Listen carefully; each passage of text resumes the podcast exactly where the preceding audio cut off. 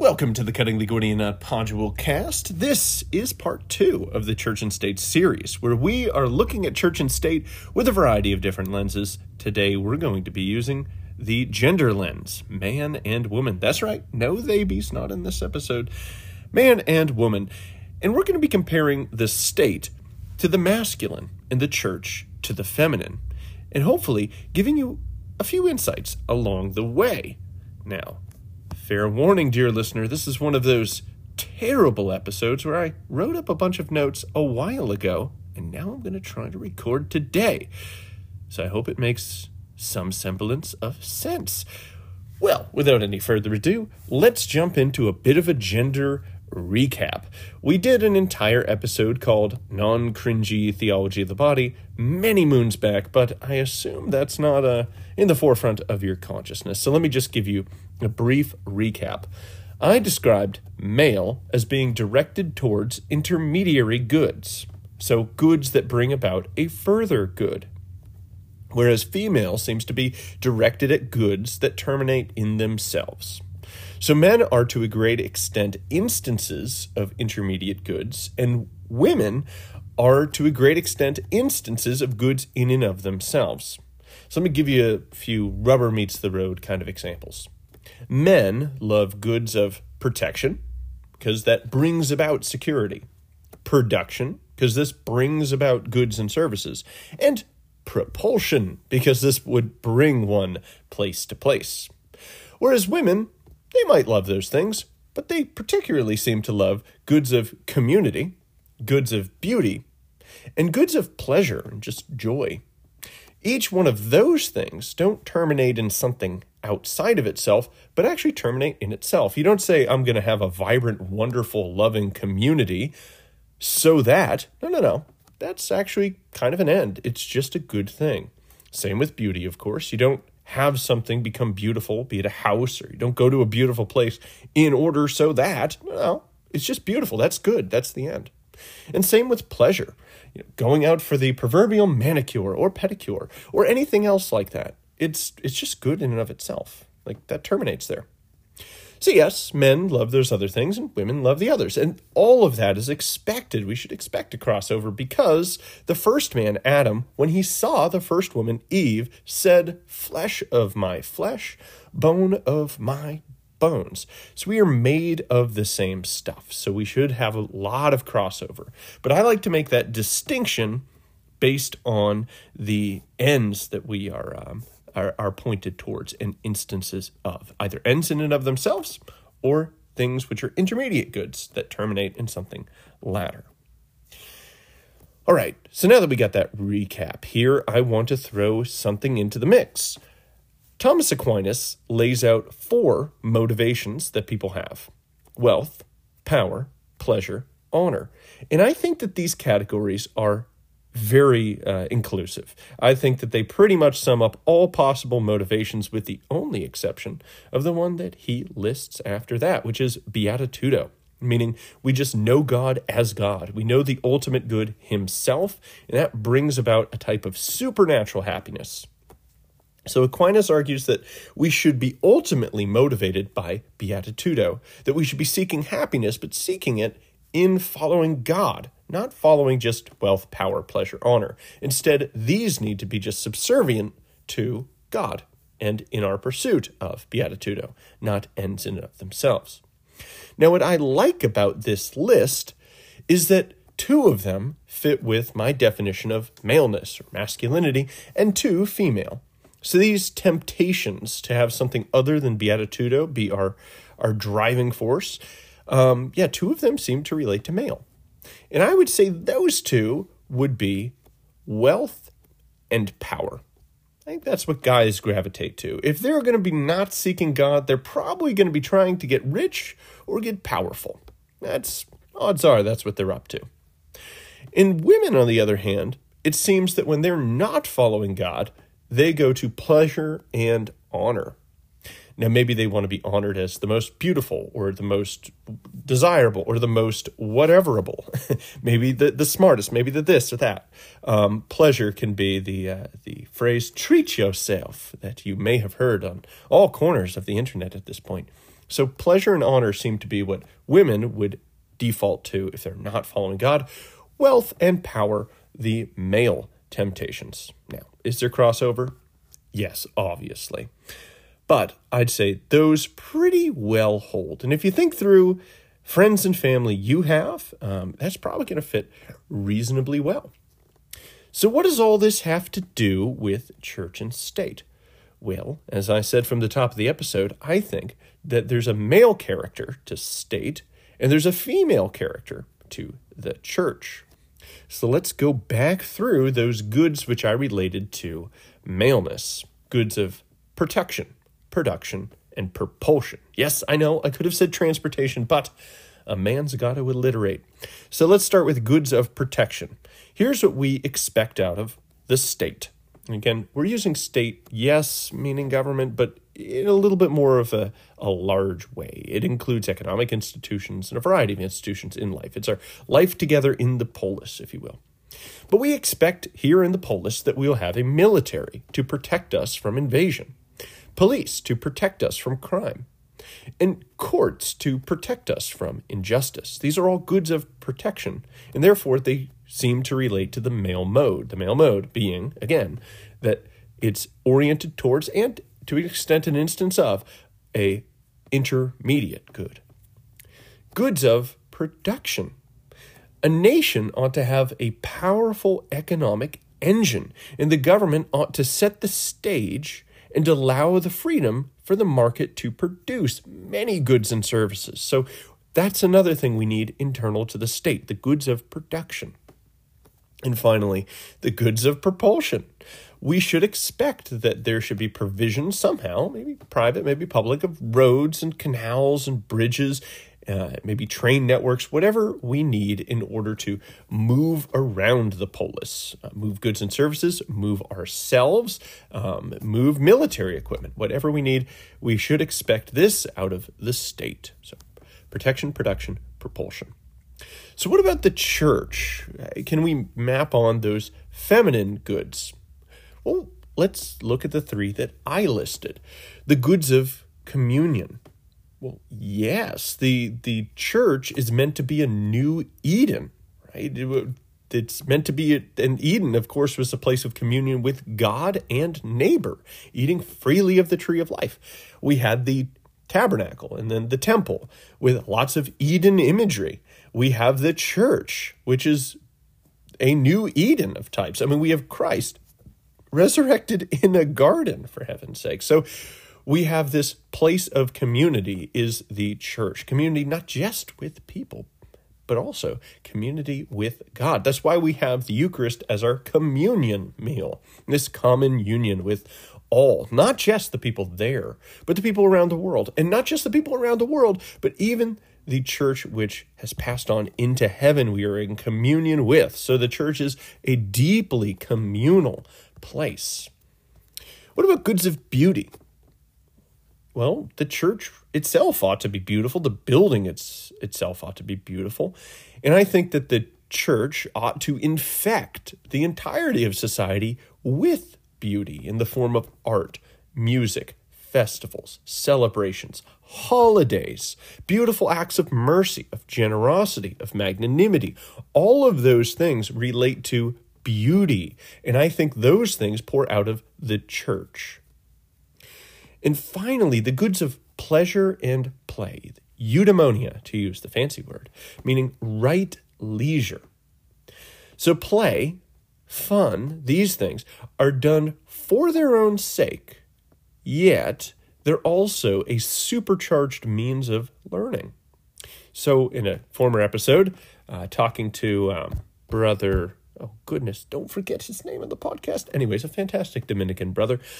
Um, I mentioned how kittens play like they're hunting, and other little animals play like they're going to be working as adults. And when we come to worship, the Mass has been called a type of play we are playing in a way that will relate to our final form of action, and that is in heaven. So, worship, the Mass, uh, this communal play that we do internal to the church, this eudaimonia, the right leisure. Yes, that's good in and of itself, but it's also this supercharged means of learning by which we are prepared for a stage in life that has not yet come, and that stage is heaven. So, extraordinarily important eudaimonia, this right leisure, the play, the pleasure that we get in um, in uh, these types of activities.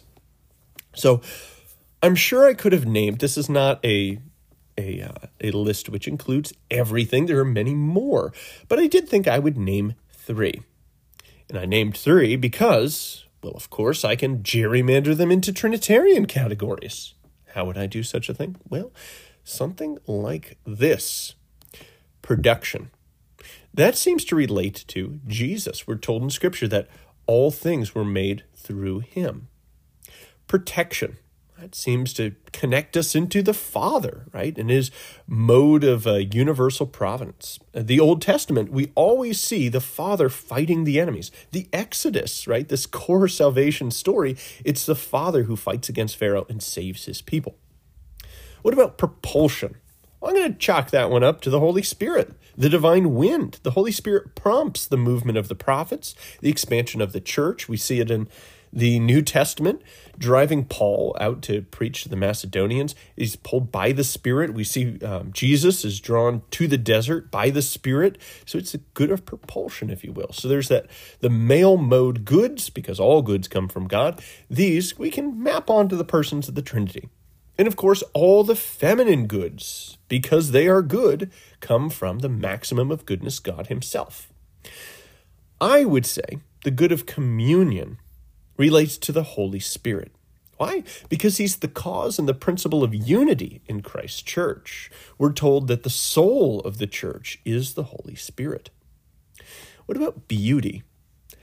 This is a tough one. I think I'm going to say this one relates to the Father because the beauty of of uh, of God and His goodness is on display in the creation. Um, and we're told that His beauty is so great that Moses could not even look upon His face. So we're going to say beauty relates to the Father. And finally, eudaimonia, right? Pleasure and right play, right? I'm going to say that relates to Jesus Christ because he's the one who came down to us like a father stoops down to his children. He came from heaven to well teach us to worship, to teach us to play, to teach us how to be prepared for eternal life, to show us what the spiritual game is. All right, so that's how I would map those on. So, with all that said, it ought to come as no surprise that in Scripture, the church is referred to as a her, as a bride. And the state, on the other hand, is, at least to my knowledge, always referred to in masculine terms. Though, if we are speaking of the state of Israel, there are times where this distinction is blurred, as we discussed more in depth in the first episode. So, Let's see if we can uh, pull out a few verses here. We have in Romans, or he is God's for he is God's servant for your good. But if you do wrong, be afraid, for he does not bear the sword in vain, for he is the servant of God, an avenger who carries out God's wrath on the wrongdoer. So we certainly see a lot of male pronouns here for the state and and maybe my listeners can correct me, but I'm pretty sure that there is no place in Scripture that's at least not referring to the nation of Israel, which does indeed blur these categories of church and state for the reasons which we deal, dealt with. I'm pretty sure there is no other time that state or government is ever referred to in any other than male terms. Okay, so, um, before we do a little bit of uh, pivoting into um, uh, how everything goes wrong uh, with church and state using our male and female analogies, I want to get another piece on the table. I think you're going to like this one because it's from good old G.K. Chesterton, a man about whom all good things that are said about them are true, and all bad things that have ever been said about him are also true. Alrighty. I may slip into my Jeremy Clarkson voice because the first time I read Ch- Chesterton, I realized that if he ever is going to have a really excellent audiobook, it must be read by Jeremy Clarkson. That mix of unbridled sheer ridiculousness and feigned British seriousness is exactly what this man typifies, both of them. All right. From, ooh, goodness, where is this from? I'm going to say it's from Orthodoxy. That sounds right. The woman's wisdom stands partly, not only, for a wholesome hesitation about punishment, but even for a wholesome hesitation about absolute rules. There was something feminine and perversely true in that phrase of Wilde's that people should not be treated as the rule, but all of them as exceptions. Made by a man, the remark was a little effeminate for Wilde did lack the masculine power of dogma and of democratic cooperation. But if a woman had said it, it would have been simply true. A woman does treat each person as a particular person. In other words, she stands for anarchy, a very ancient and arguable philosophy. Not anarchy in the sense of having no customs in one's life, which is, of course, inconceivable, but anarchy in the sense of having no rules for one's mind. To her, almost certainly are due all those working traditions that cannot be found in books, especially those of education. It was she who first gave a child a stuffed stocking for being good, or stood him in the corner for being naughty.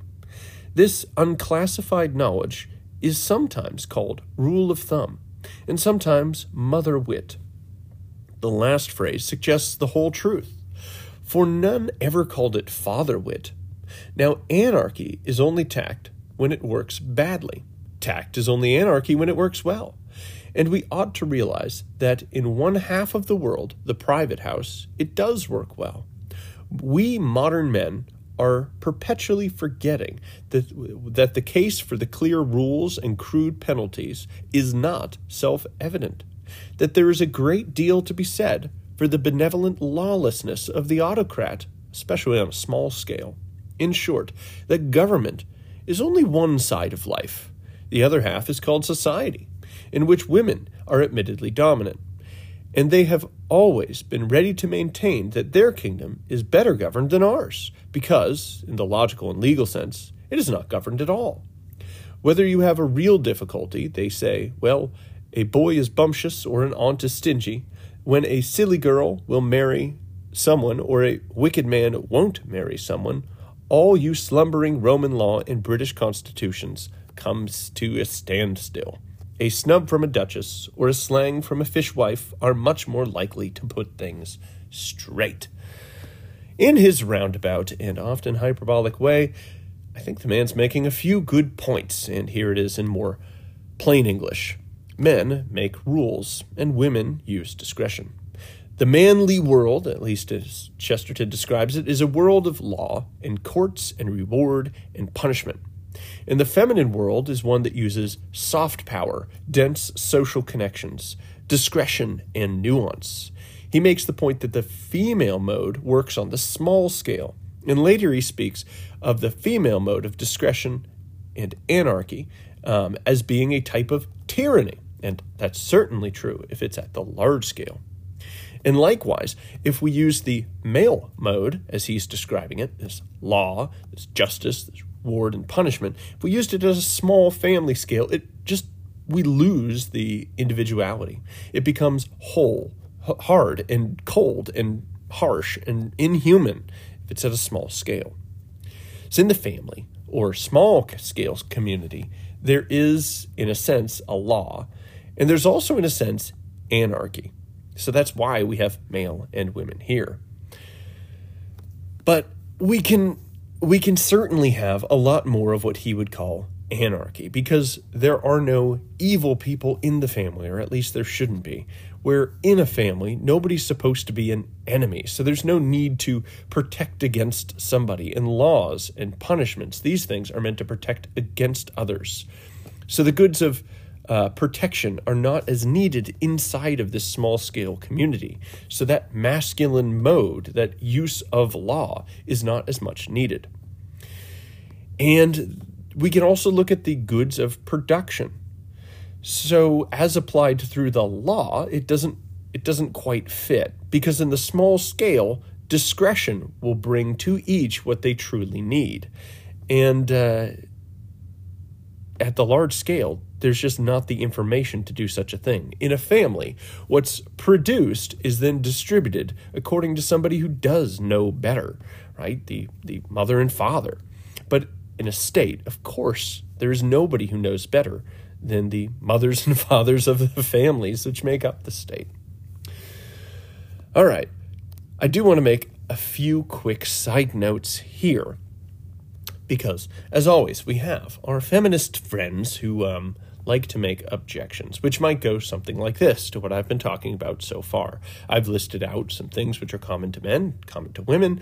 I listed out some things from Chesterton, talking about the rules versus discretion, the laws versus this nuance, the the uh, the rule relating to the the whole and the general versus the insistence that people are truly individual and should be treated as exceptions. I lay these things out and I can already hear the response. My friend Stacy likes goods of production, and I love goods of propulsion. And why can't men also love community? And da da da da da da da da. As soon as we begin to use rules to classify men and women into these different categories, many women just reflexively start racking their brains for exceptions. And to an extent, I'm going to say that's good and that they should do that. And here's another point you're making Chesterton's point precisely by insisting that there are so many exceptions to Chesterton's point. This is a very Chestertonian situation indeed. Um, they're saying that uh, Chesterton's saying women are the ones who always insist on the ins- the exception that everybody should be viewed as an individual. They say, "Really? Well, what's the exception to that?" So we are in quite the little circle. So if you want more information on this, go back to that theology of the body episode that I discussed earlier, and I'll point out once more flesh of my flesh, bone of my bone, means that men and women are made of the same stuff. We have a common human nature. Um, so if what I've been saying so far makes it sound like we are entirely different species, well, that would be entirely wrong. Um, so, yes, we will find men in the. Uh, the acquisition of many of the goods which are described as feminine, and vice versa. That's um, not surprising at all. So let me illuminate this with an analogy. Let's take the following statement Trucks are for moving cargo, and cars are for moving people. Now, that is true. And it would simply be being argumentative and bullheaded to counter, but, but, but, but, but, but, but, but, but, I know cars and I know trucks that da, da, da. Yes, I know. That's true. But that doesn't take away from the truth of the statement. Trucks are for moving cargo, and cars are for moving people. So, yes, cars can have trunks, and trucks can have crew cabs, and whatever. But um, I'm not denying any of that. I would say, in response to that, that uh, that cars and trucks are made of the same stuff. So we shouldn't expect that they would be entirely different. We could say bolt of my bolt, body panel of my body panel, positive crankcase ventilation valve diaphragm of my, well, you get the point. There is crossover, of course. So cars and trucks exist, and so do men and women. But note how I differentiate both, and I explain the difference of both. I do it based on their ends, and this actually clarifies issues of crossover. It would be silly to say that cars are anything that can carry more than so many square feet of cargo. Kind of like it's silly to say that men are people with so much testosterone, or people who could produce so much, protect so much, propel so much, etc. We're not looking at that as our criteria. So, my very old, high mileage Mercedes diesel sedan is rated to tow twice as much as the new Ford Maverick pickup truck. But does that mean that my car is a truck, or that that truck is actually a car, or that there are no cars or trucks, and that the distinction is useless, or that people who want a truck should actually buy an old diesel Mercedes sedan and not a small truck? No, no, no, no, no. Feel like we're wandering into a transgender episode now. But that's how this movement started. Feminism wished to use the feminine impulse for exception to do two main things. One, to force open a space in society at large for sexually divergent people. And then two, to blur the line between male and female by focusing on the exception and not the rule. All right, so I've made a distinction not based on arbitrary stereotypes, not even based on the way that people act in the world, but instead based on these ends. It is not prescriptive or directive, but descriptive. It doesn't curtain off the pursuit of any goods, but it does illuminate in which mode we pursue and enjoy these goods. Alrighty, well, let's move on to some errors. Here's my overall thesis that when we get male and female wrong, we consequently get church and state wrong. So it's just a grand scale of our gender confusion. The first one, the first type of confusion I want to talk about, is the feminist church.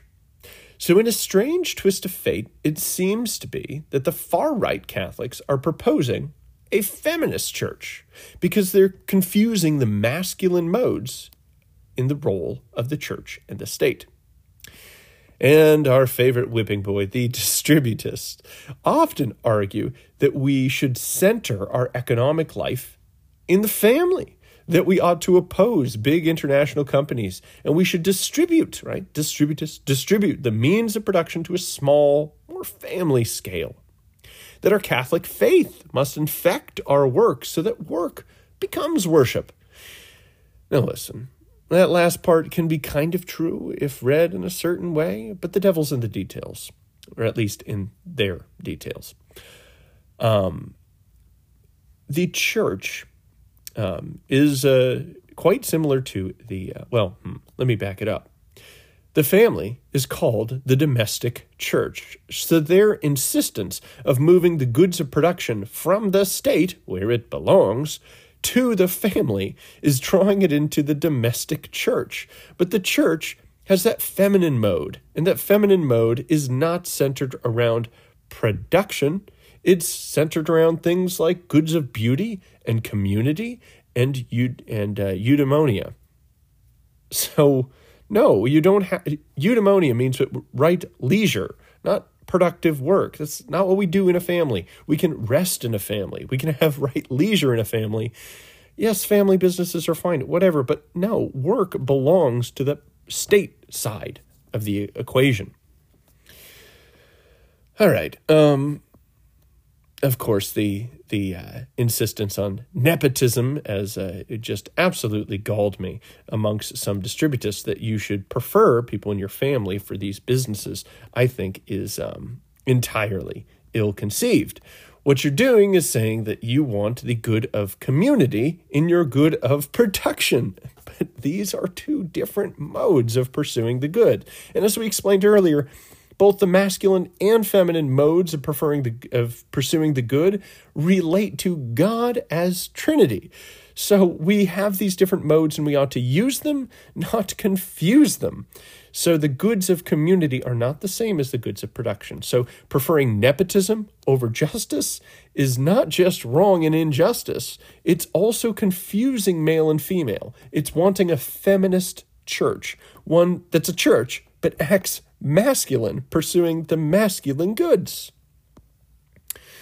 Now, it's not just economic life that is taken from its proper place in the state and instead burdens the church, but there's also some of the right wing, and I consider myself right of center um, in most things, but there's people on the very much right wing who even are suggesting violence to solve social problems, things like abortion. And listen, I get the rationale. I understand it. Sure.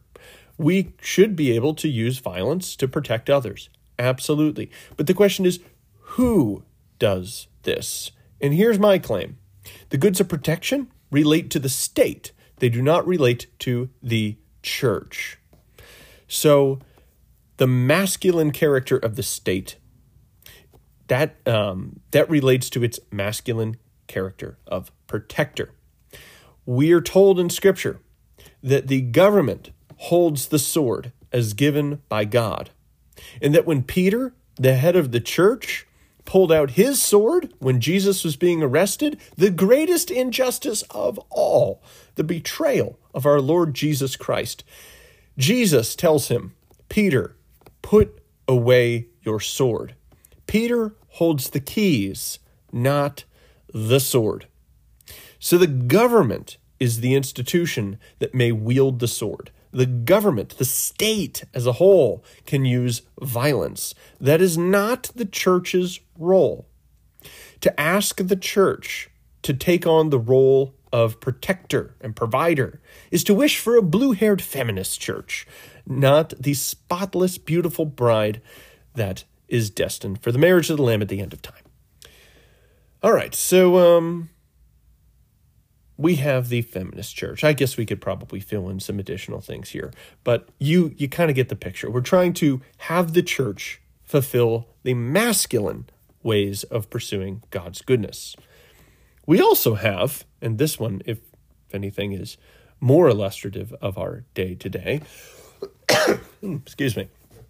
The transgender state. So, in the, the first case, we had the church acting masculine. Well, now we have the state thinking it's a church. No, no, I think it really does.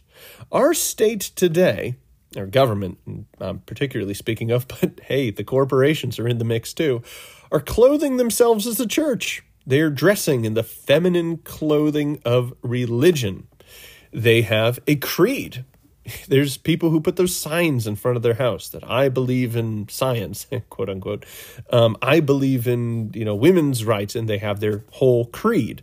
Uh, they have sinners and saints, right? I think they're very clear about who's who. They have rites of penance where you denounce your, say, white privilege. They have an apocalypse, right? The, the uh, climate is going to kill us all, we're, we're told. They have a liturgical calendar, which is being enforced not just by government, but by corporations. It's done by the state as a whole, is enforcing a liturgical calendar on us. They're pretending, they're dressing up in drag.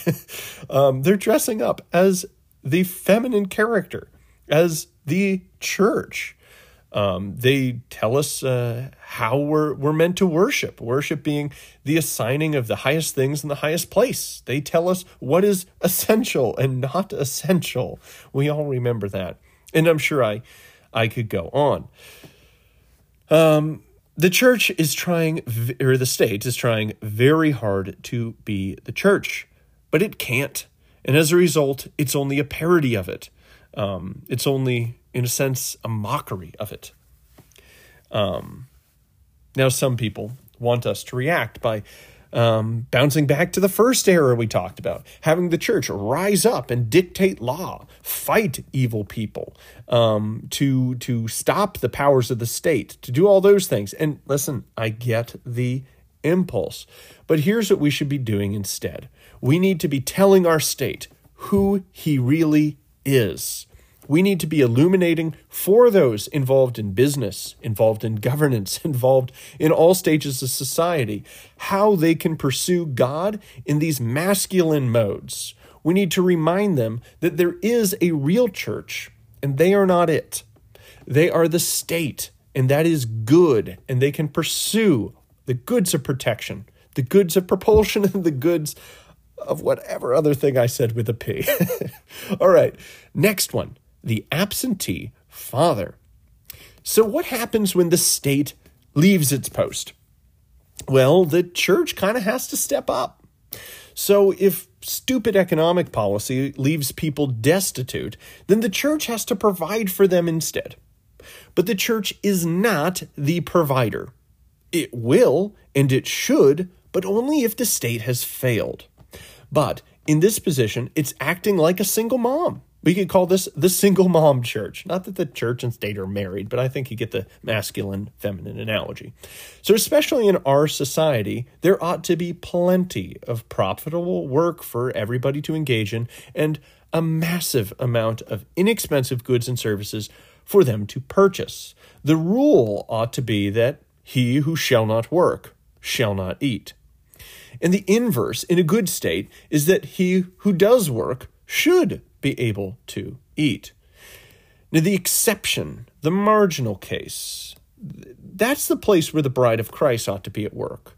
In those situations where the normal system missed the individual, even though it's supporting the rule. So, for someone who's disabled, for someone who can't work, for someone who's an exception, this is where the church needs to be providing. But for people in general, their needs need to be met in this state. So, in this respect, we don't have an absentee father government. In this respect, the, the latter one, relating to those in need, it is quite trans. It's seeking to treat all as the exception. It's lavishly spending on the poor and driving out private charity in the process. It's taking over the role of the church. So the absentee father state fails to protect.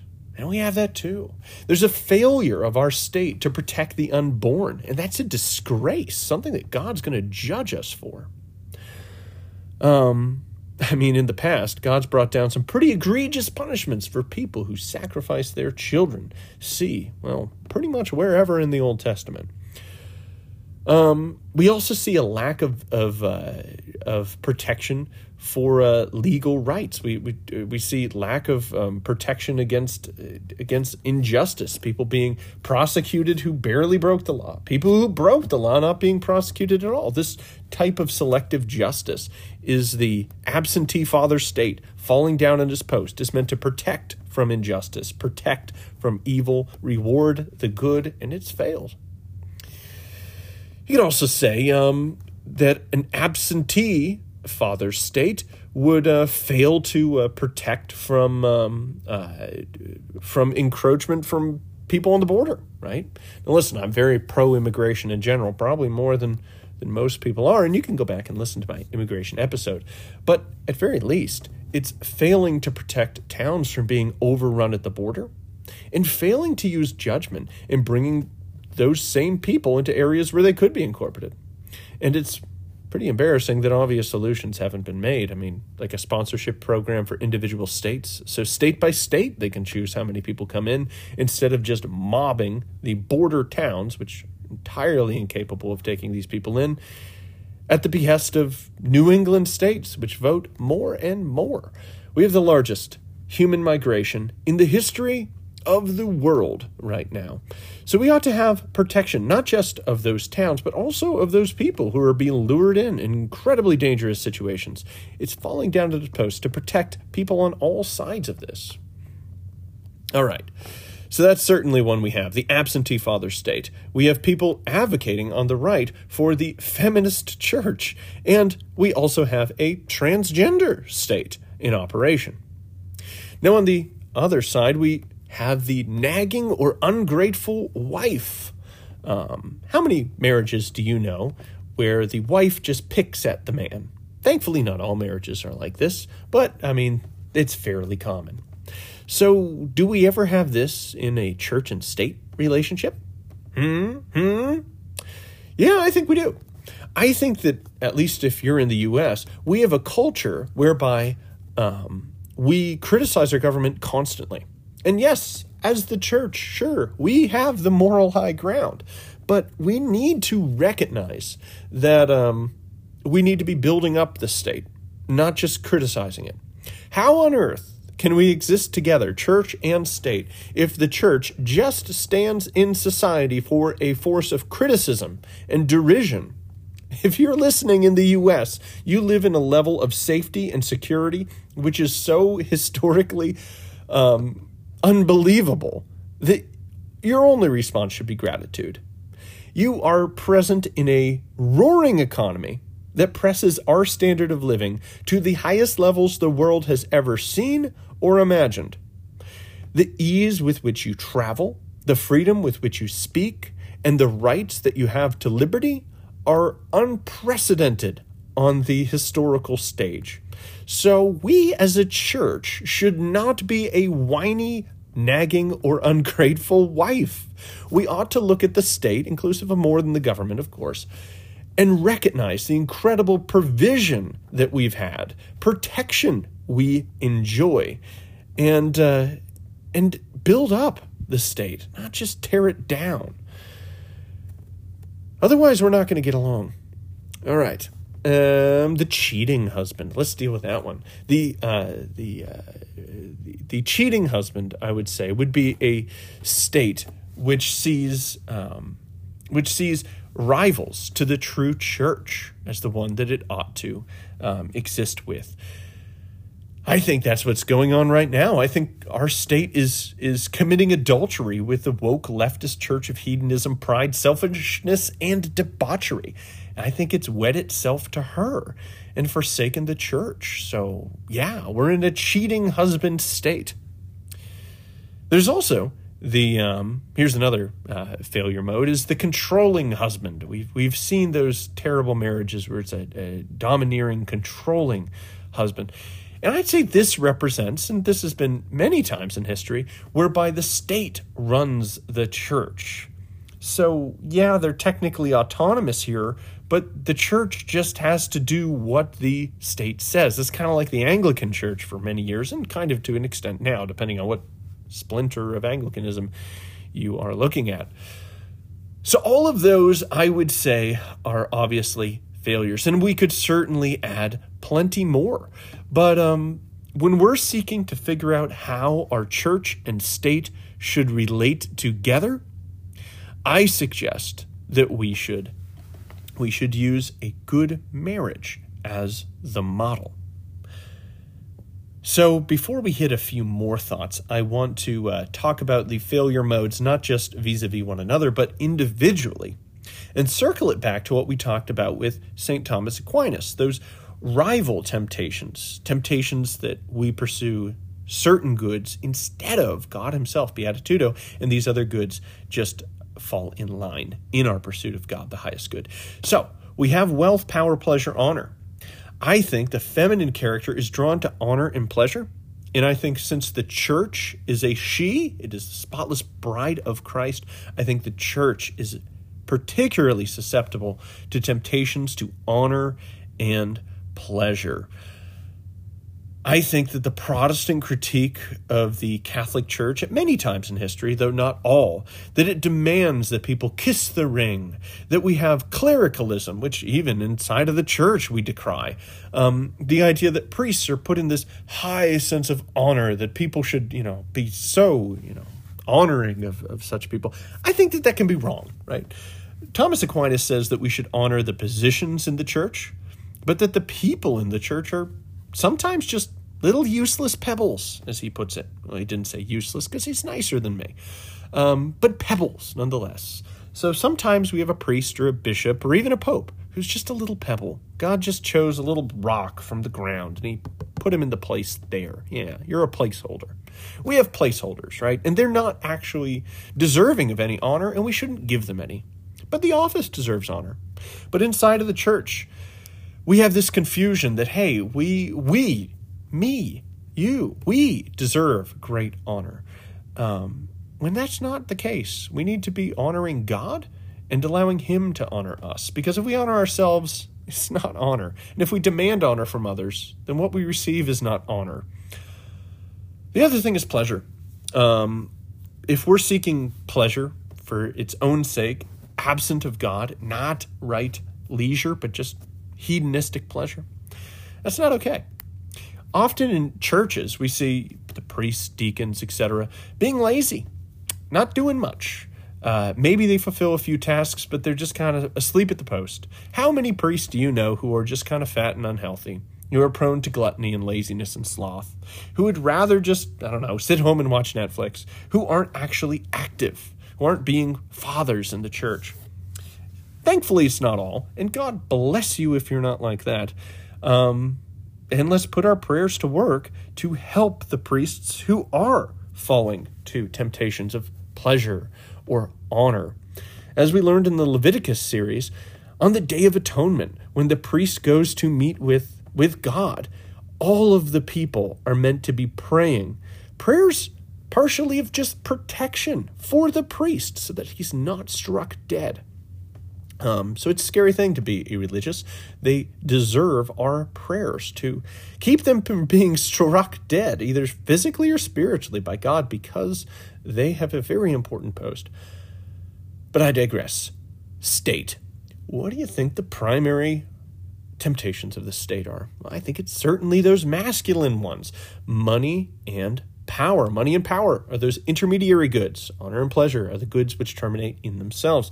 So the state has this love of money. Just look at its incredible debt at the at the federal level, at the you know, not so much at the state level, but um, the, right now it's all of all of the money spent in the US, it's somewhere around 40% of it is spent by the government. How ridiculous. Its love of money knows no bounds. And power constantly seeking to expand its power over the populace. This is a temptation which stands in opposition to a proper love of God and neighbor. Alrighty. Um, the state ought to not love power and money, um, not to love God, it ought to use power and money to bring about good ends. We're reminded in Scripture that in the end, the city of God has streets which are paved with gold, meaning that money is used in its proper place to become a means to an end, a way of getting somewhere. Hmm. It means a propulsion.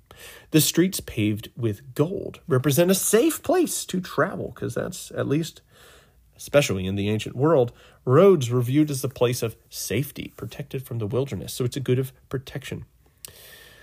And of course, roads at the time of the writing of Revelation were some of the most incredible works of production. Think the incredible Roman road network. So there you go. We have um, we have in the city of God, everything put in its proper place. And I really like that image of the streets paved with gold, things used in order to bring about an end, ends of, of uh, propulsion, of protection, of production. Okay, a few. Let's uh, wrap up with a with a few more thoughts here. Um, yeah, in summary, uh, we ought to expect that uh, that the church gives us the goods of community with God and neighbor, of beauty and of eudaimonia. It ought not wield the sword that belongs to the state. The keys belong to the church. Jesus says to Peter, the leader of the church, "Put your sword away, Peter." We also should expect that the church provides for those who are exceptional cases whereas the state should lay it out such that those who work will be able to eat. We should um, be very on guard for the church to fall to honor and pleasure instead of love of God. And we ought to recognize that the state's laws, insofar as they reflect God's laws, mean that we must obey them. And Scripture says as much we do have to obey all governing authority because it is from God. And this fits with our analogy of man and woman, whereby a wife must obey her husband.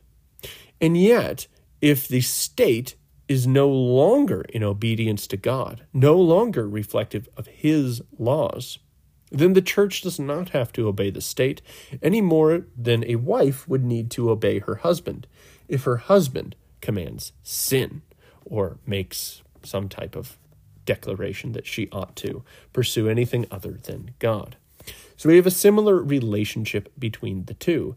The church cannot set speed limits. Unfortunately, we must abide by them, or at least approximate them. Um, the church must pay taxes, not because the, the state deserves them or even earned them, but because it was delegated by God an authority even to tax and even to tax Christ's church. As ridiculous as that is, we must abide by it. Jesus um, said that we are to um, give to Caesar what is Caesar's. Um, the state ought to use wise laws to give us the goods of protection, propulsion, and production, and many more. And it ought not use discretion it ought not treat people as individuals. It ought to treat them as equal under the law. Um, it ought not make itself its own end, right? That's the real failure mode of men is when they fail in the feminine character. And that's really probably the very worst, where men view themselves as an end in of themselves. So they love themselves with a feminine mode love. Who? That's the conceited, selfish, arrogant man who just falls into all sorts of viciousness and vice. The state can do this, and it ought to be on guard against making itself an end. It also ought never act as if it's the cause of community and unity. This maybe the first time I'm ever going to quote Barack Obama on this podcast, but Barack Obama famously said that government is the word for things we do together. And nothing could be more stupid than that statement. No, the cause of community and unity ought to be the church because the cause of community in the polis actually comes from the vertical institution which reaches out to God. Um, that's the model all the way back to the Garden of Eden. Um, yeah, I think you guys get the point there. I think this is a helpful lens to uh, to view the uh, the distinction between church and state. I did get into um, I did get to one section of the Summa. So we are switching gears a little bit. We've concluded this uh, part two, and uh, now I'm going to give you a little bit of bonus content. As I was looking into Aquinas' thoughts on men and women, I came across a fairly famous section that um, often gets criticized, and I just want to take a minute to uh, to stand up for my main man Thomas Aquinas. Because, famously, Aquinas says that men and women, about men and women, that women are misbegotten men.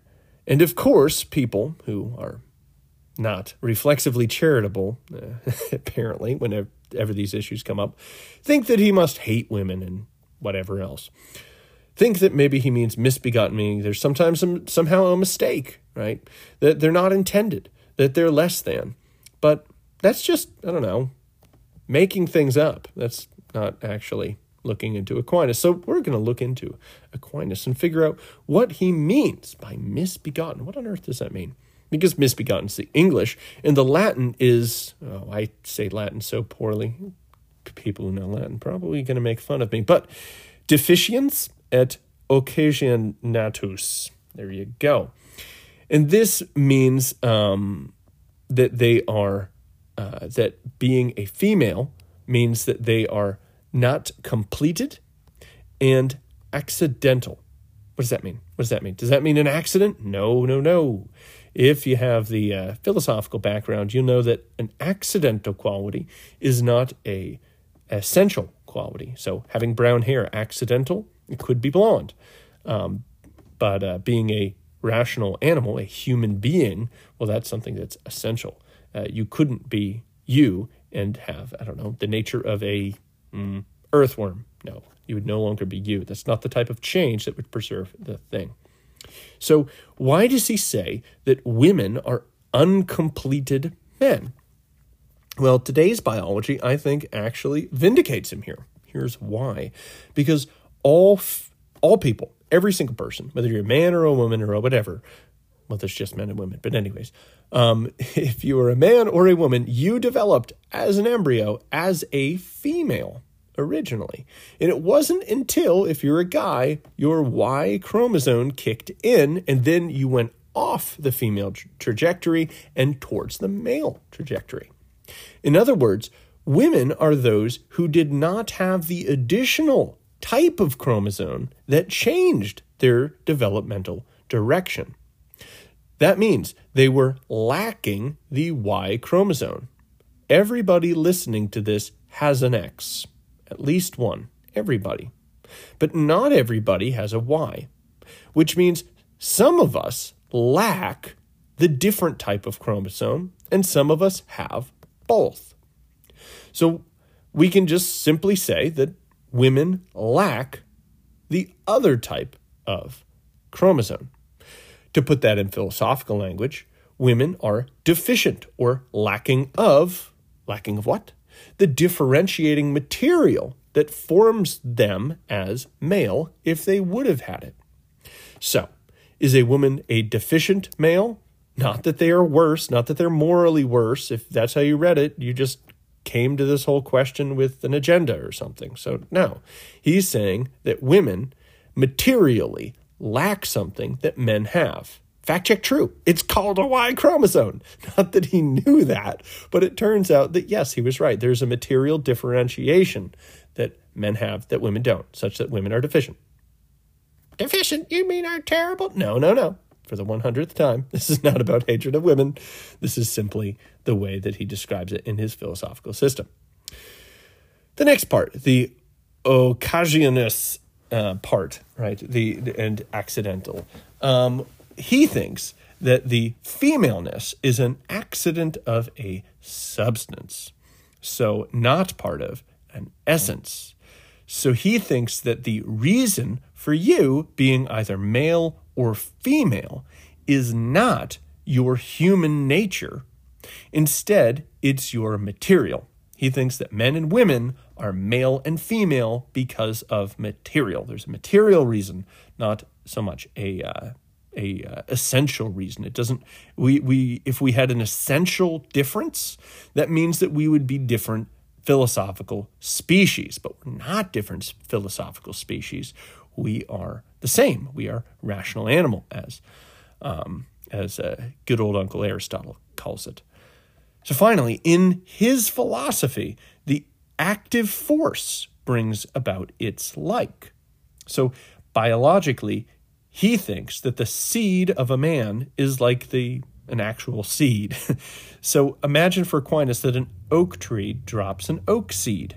And then um, let's pretend that half of the oak seeds grew up oaks which resembled the original oak, and the other half were smaller or physically weaker or in some way did not resemble the other oak. He would explain that as the oak aimed at recreating its like, and it did so more accurately or completely or perfectly in the first case because it had everything of the original, meaning perfect.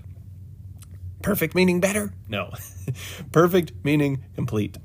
Complete relative to that which produced it. So that's what he's saying. When he thinks that men are more perfectly created, he thinks that the male seed represents the total active power of generating a human and that it completely generated that which began the generation when it generates a man. All right. Um, now, he suggests that what would account for anything other than the replication of the thing which caused the second, that if it, so, if we have anything that that happens differently than that, there must have been another factor that changed the course. So he follows Aristotle, suggesting a moist southern wind could cause um, there to be women. So he thinks that in the normal course, men produce men because he thinks that they are the entire active cause of the next generation. That the male seeds like a regular seed, but he's wrong about that, guys. Um, but that's what he thinks. That is current science. And therefore, to deviate from production of the former would require another cause, like a moist wind. All right, so if we told good old Aquinas about both gametes, like the, the large immotile gamete and the small motile gamete of male and female, well, then his opinion would change. He would realize that, um, no, it's not like that oak seed. It's uh, actually must be combined together into a happy little zygote. So Aquinas thinks that a woman is lacking a uh, a material quality that differentiates her from a man. We said that that would be a Y chromosome. That's true. And he thinks that everybody is aimed at being a man originally by nature, and that a cause needs to jump in and change that to be female. But he actually has that in reverse. Everybody's originally developing as a female until that materially differentiating factor that we talked about turns them to uh, or changes their uh, developmental trajectory towards male. All right. Um, in his response in this section, he paraphrases John Chrysostom, who has the famous rib analogy. Eve is not made from Adam's head to rule over him, or from his feet to be ruled over by him, but from his side, from his rib, in order to be his perfect partner. So that's his tradition. That's the church's tradition. That goes all the way back to the book of Genesis, of course. All right, so there's one more thing I need to, to deal with because we've already dealt with this idea that a woman is accidental, but I explained that he just means that she's materially and not formally differentiated from a man. And we think that's true because if it was essentially differentiated, then she would be a different species, just like a, a dog and a cat are different. Um, so yeah, that's what that means.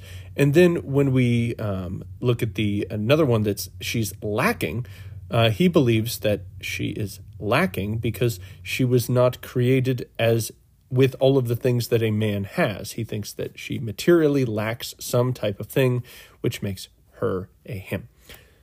Hey, Okie dokie. So none of that is a comment on her worth or anything else. Two things of the same essence have an equal uh, an equal dignity, of course. That's the same reason why in the Catholic Church we don't think that somebody who is uh, smart or dumb or tall or short or any other thing has a lower human dignity. That comes from being made in the image of God, which, of course, men and women both obviously are. But there is another part that people pick out, thinking that my man Aquinas is some type of raging misogynist. I want to defend him on this one also. He points out that men seem to be ordered towards reason in a way that women are not. Now, if you look online, any type of um, explanation of this, you see people saying he thinks that they're ordered towards reason, which means that he thinks that women are hysterical and irrational. no, no, no, no. That's not what he's saying. Again, I mean, people can kind of cool it for a bit and maybe just try to understand what he's trying to say. One thing is you got to understand dude's perspective. He is in the height of intelligentsia. He's surrounded by some of the smartest people in the world. Now, there is a difference in the distribution of intelligence amongst men and women. This is something that a Google engineer was fired for just a year ago, where they were asking how come in the top positions there aren't more women, Google engineers. And he pointed out rightly that all the science that we have on intelligence shows that men and women are almost exactly just as smart on average. Note, I said on average. But the distribution is different. Turns out there are more really dumb guys, and there are also more really smart guys. Women tend to be clumped more in the middle. And evolutionarily, I think that kind of makes sense. If your mother is dumb, your odds of getting eaten by a bear or poisoned by a rogue berry are pretty high. Now, if your dad is really dumb, well, he can pull a cart for a living and you still eat and you still survive. Or when that bear comes around, he's probably still smart enough to hit it with a stick or get eaten so that you didn't get eaten. On the other hand, if your mother is super smart, well, there's not actually that many opportunities for her to employ that massive intelligence, especially throughout the vast course of evolutionary history. Now, if your dad is really smart, that probably means he's like a powerful military or tribal leader, and he can take on extraordinarily high paying tasks. That's something that could benefit you. That could be an evolutionary advantage. So I think it makes sense that the benefit of being um, super smart for guys evolutionarily has historically been higher than women, so we should expect more of that. And the downside for men to be really dumb seems to be lower. You can still be dumb and be a guy and be perfectly useful. But if you're really dumb and you're a woman, well, that's actually more of a problem. So the clumping towards the middle for female intelligence, I think, actually makes a lot of sense.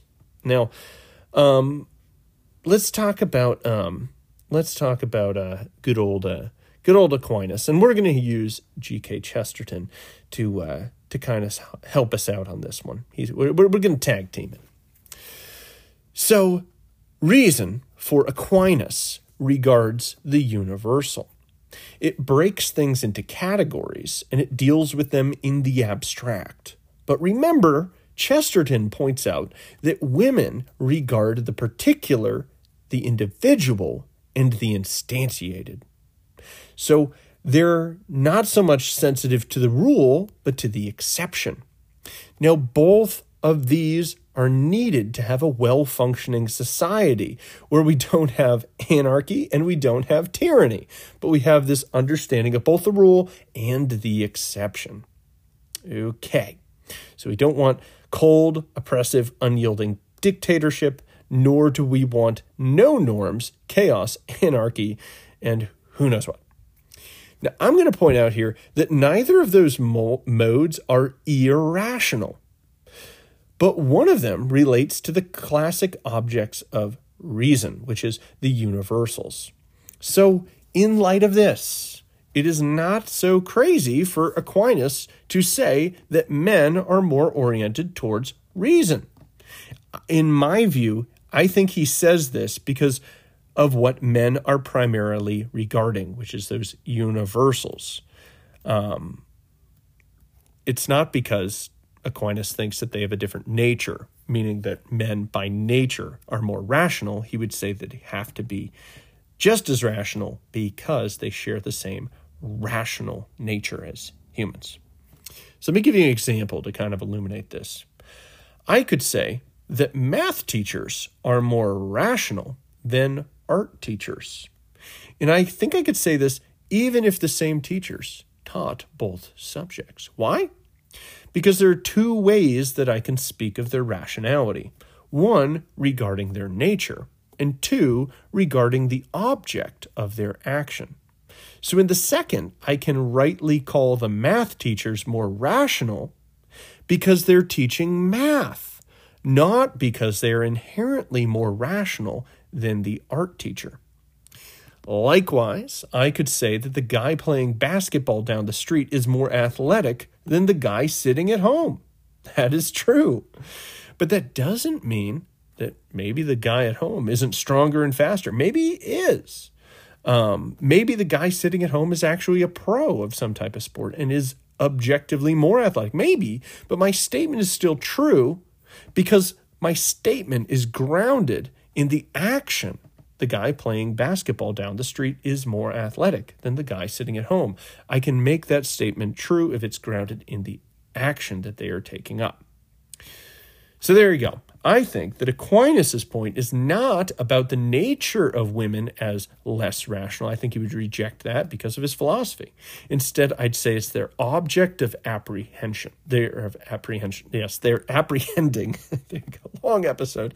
They're apprehending two different things. One is more general and about rules, the classic understanding of the the rational. The other is about the instantiated and the individual. That's also not, it's not irrational, but it's not the classic subjects of reason.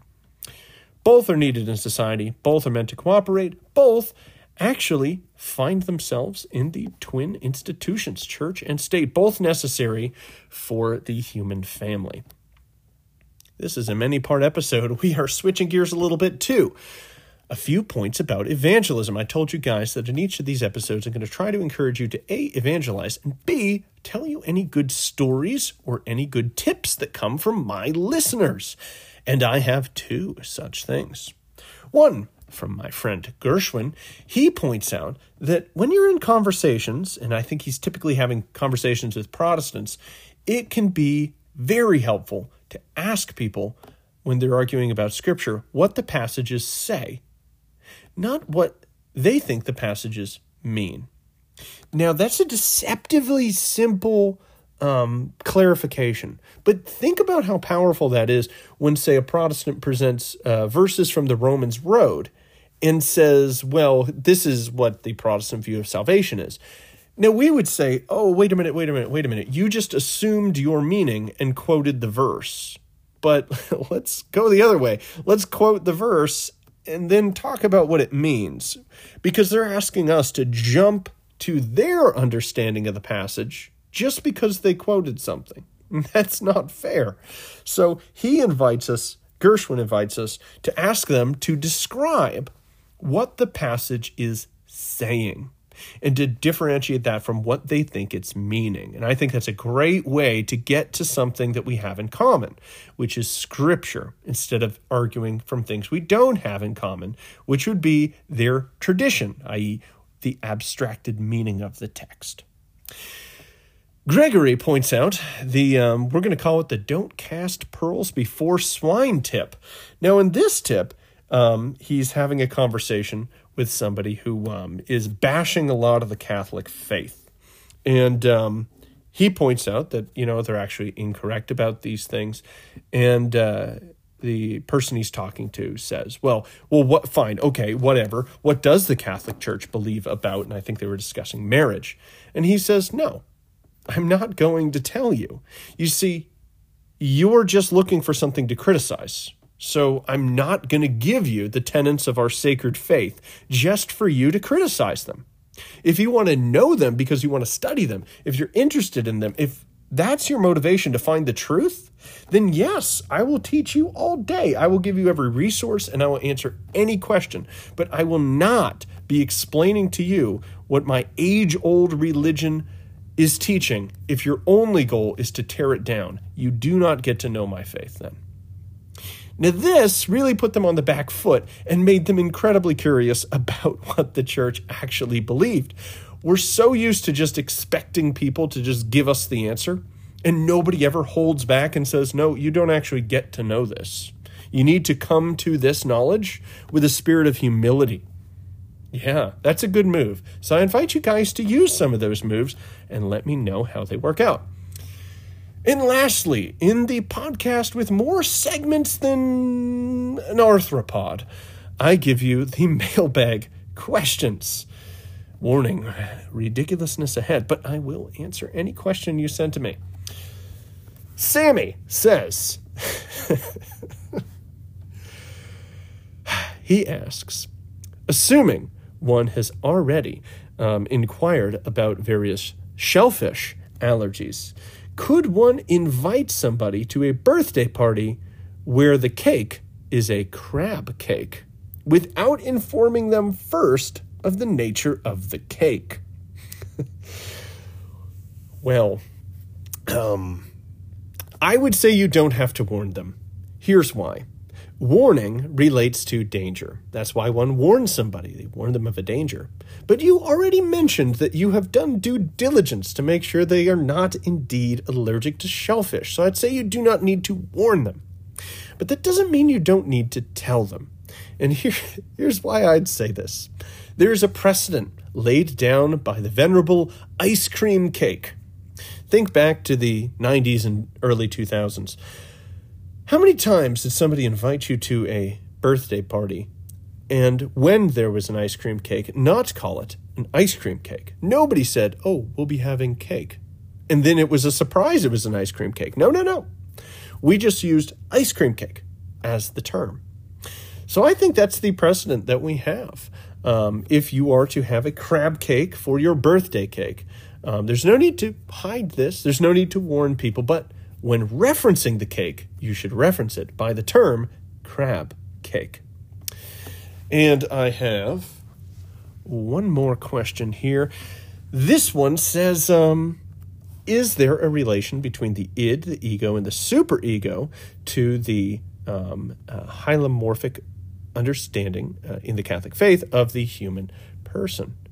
Um, yes, to an extent, yes. I think Freud is wrong about a great many things, but I'd say these can be reasonable categories. I mean, the whole premise of this and the rest of the episodes is that we ought to have many lenses to view certain um, certain questions. Right? We used a male and female lens in order to extract some understanding and kind of cut the Gordian knot on the question of church and state. And we have a variety of other lenses. So the id, ego, and superego can be a useful way for looking at human nature. And so can the ideas of hylomorphism, the um, the ideas that we are rational animals, I think, does actually map fairly well. The id would relate to the animal nature, and the ego and possibly the superego relate to the rational nature. So, for Freud, as I understand it, the um, the superego is a moral sense, And the ego is that sense which relates this moral sense to the id and just kind of basically keeps the id under control. It's the impulse management, which then gets directed by the superego. If I was to relate this to the Catholic view of the human person, I would have to say it's got to include the um, the body, the will, and the reason.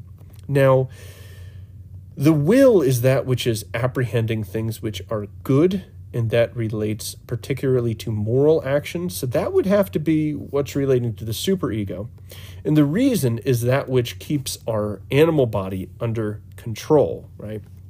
So the issue I have with this particular lineup is it seems to be preferencing the will above the the intellect. And i'm not entirely sure that's the way it works. That's something that seems more franciscan. They view the uh, supremacy of the will first um, and consequently the idea of love first. But i'm more team dominican. I think that the reason has pride of place. I think it's what first presents options to the will and then the will does the choosing and I think that this presentation of the goods on offer in this rational way to the will that then uh, makes efficacious um, a one or another um, potential direction.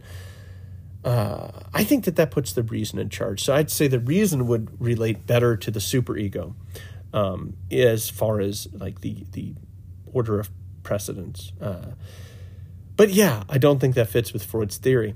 So, if you take a more Franciscan view of the human person, I think you can map on the will, the reason, and the body itself to the uh, the id, the ego, and the superego quite nicely. Um, cool. There you go. Our many segmented episode has finally come to an end. I do invite you, if you enjoyed or benefited from this episode, to share it with a friend, to leave a review, why is he talking to somebody else? No, he is not. He is talking to you. Yes, I mean you. No, not me. Yes, I mean you. Leave a review. It is probably the number one way for people to find it. It bumps it up in the old algorithm. So if you want other people to find it, that would be the way to do it. That and sharing with your friends. As always, you can write to me about any evangelism things. If you need a hand on anything, need some resources, or want to uh, tell me a success story or a tip, write to me at the Gordian Knot 101 at gmail.com. And of course, if you have any mailbag questions, episode suggestions, any comments whatsoever, I love hearing from you guys. It is a serious reason why I continue this podcast is I enjoy when you guys reach out and I hear from you guys. So the Gordian Knot 101 at gmail.com. And I hope you join me for the next episode. And God bless.